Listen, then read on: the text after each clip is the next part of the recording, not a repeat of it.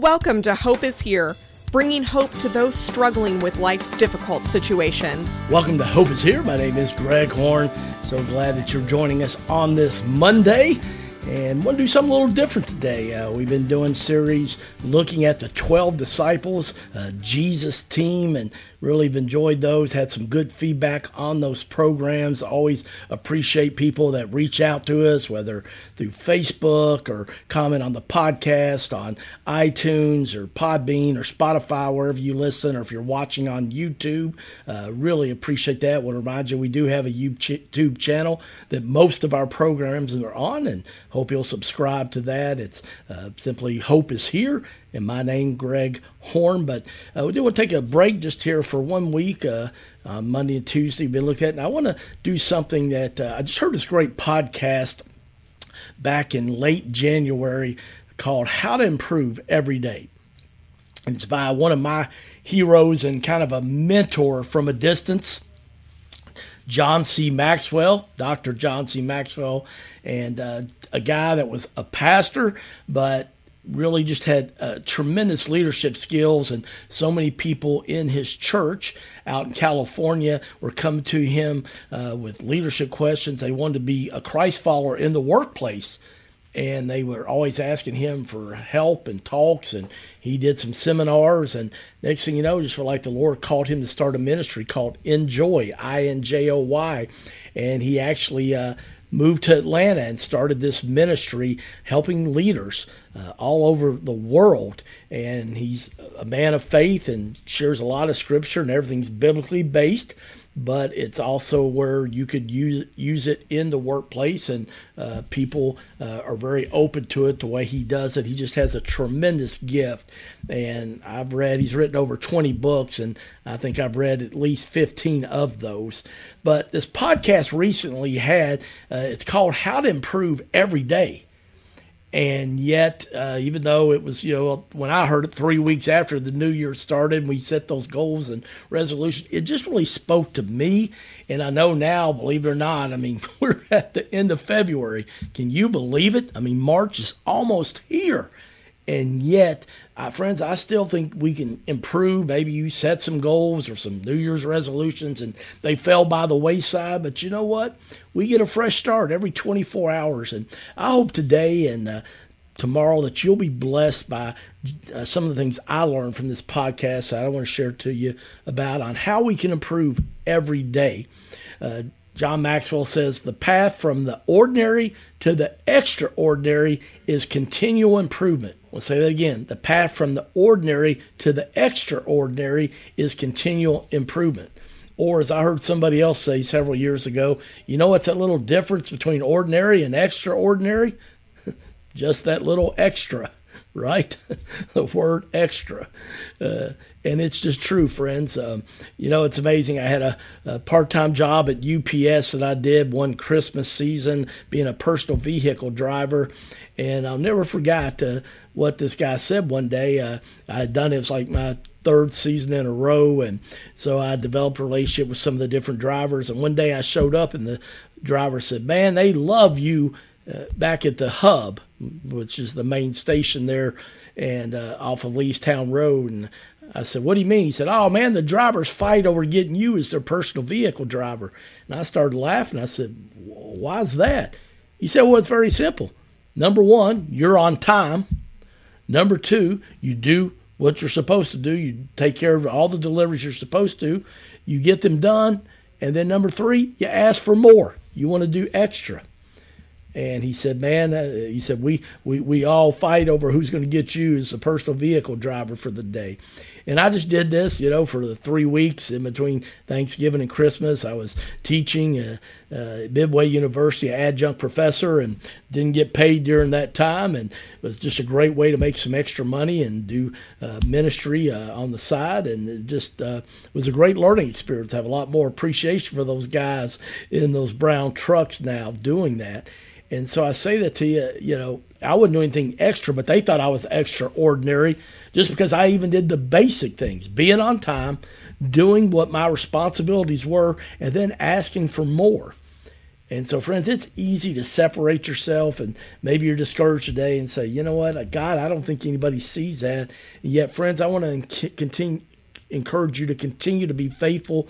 And remember Colossians chapter 3, verse 13, that says, Do all things as doing them for the Lord and not for men, not for people.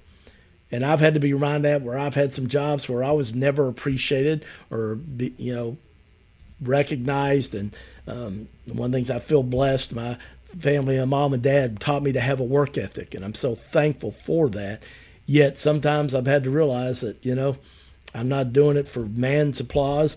Obviously, I like to make financial, uh, be rewarded financially for jobs and one that I can take care of my needs, but also be a blessing to others. But somebody today need to hear that. Uh, you know, the path from ordinary to extraordinary is just continual improvement. And John Maxwell says, hey, you got to choose to say, I'm going to improve daily.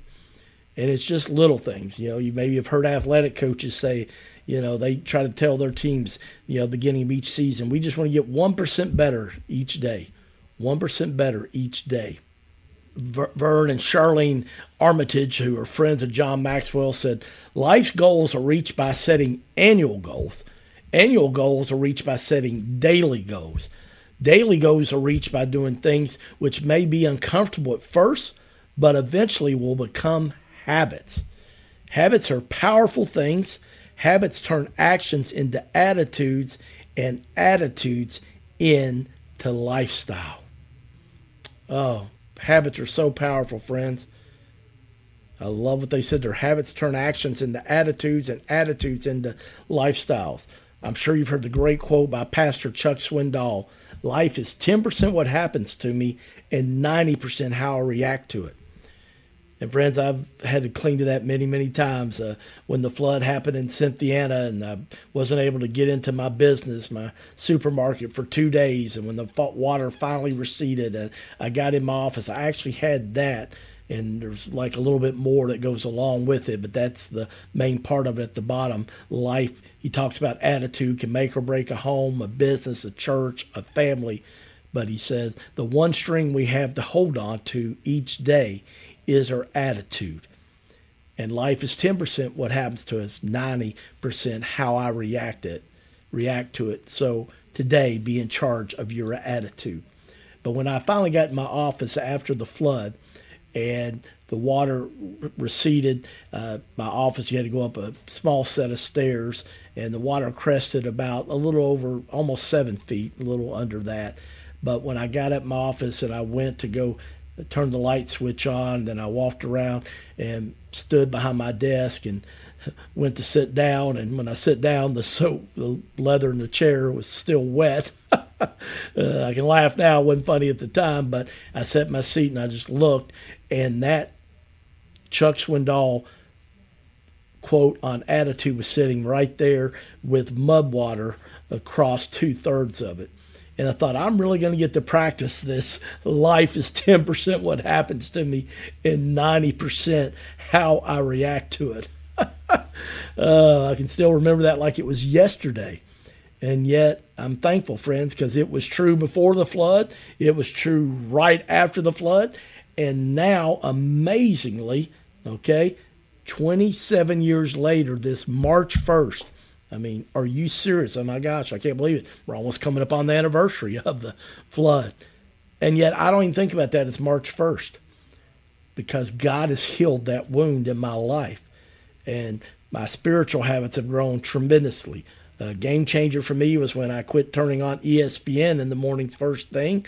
And instead, I went and got my cup of coffee and sat down and spent time reading God's Word and doing a devotional and just what a blessing it was. It was a game changer for me when I started doing that uh, around the age of 30.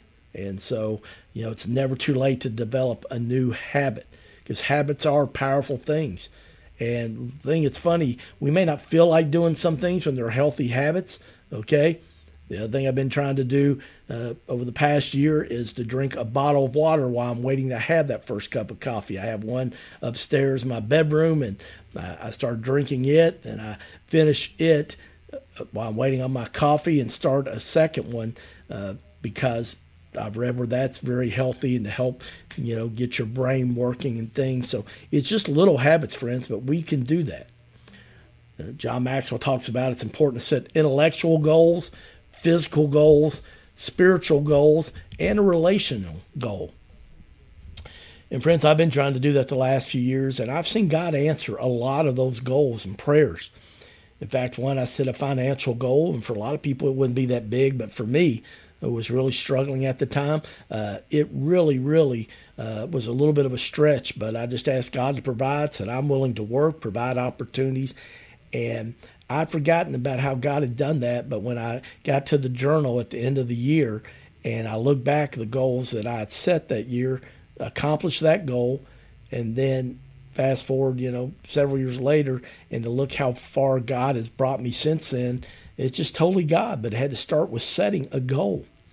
And I'm so thankful, friends, that, you know, God cares about goals. And people say, you know, well, numbers don't matter. Well, I, I think they do, friends. I think God's a God of details. And all throughout the Bible, it talks about numbers. And of course, there's actually a book in the Bible called Numbers. but, you know, I do think that numbers do matter. I mean, it's not the only thing by any stretch, okay?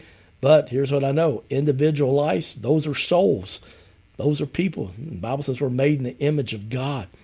And so I think we have to be careful not making our goals our identity, but we want to honor God. And as uh, it says in the Bible, everything is permissible, but not everything is beneficial.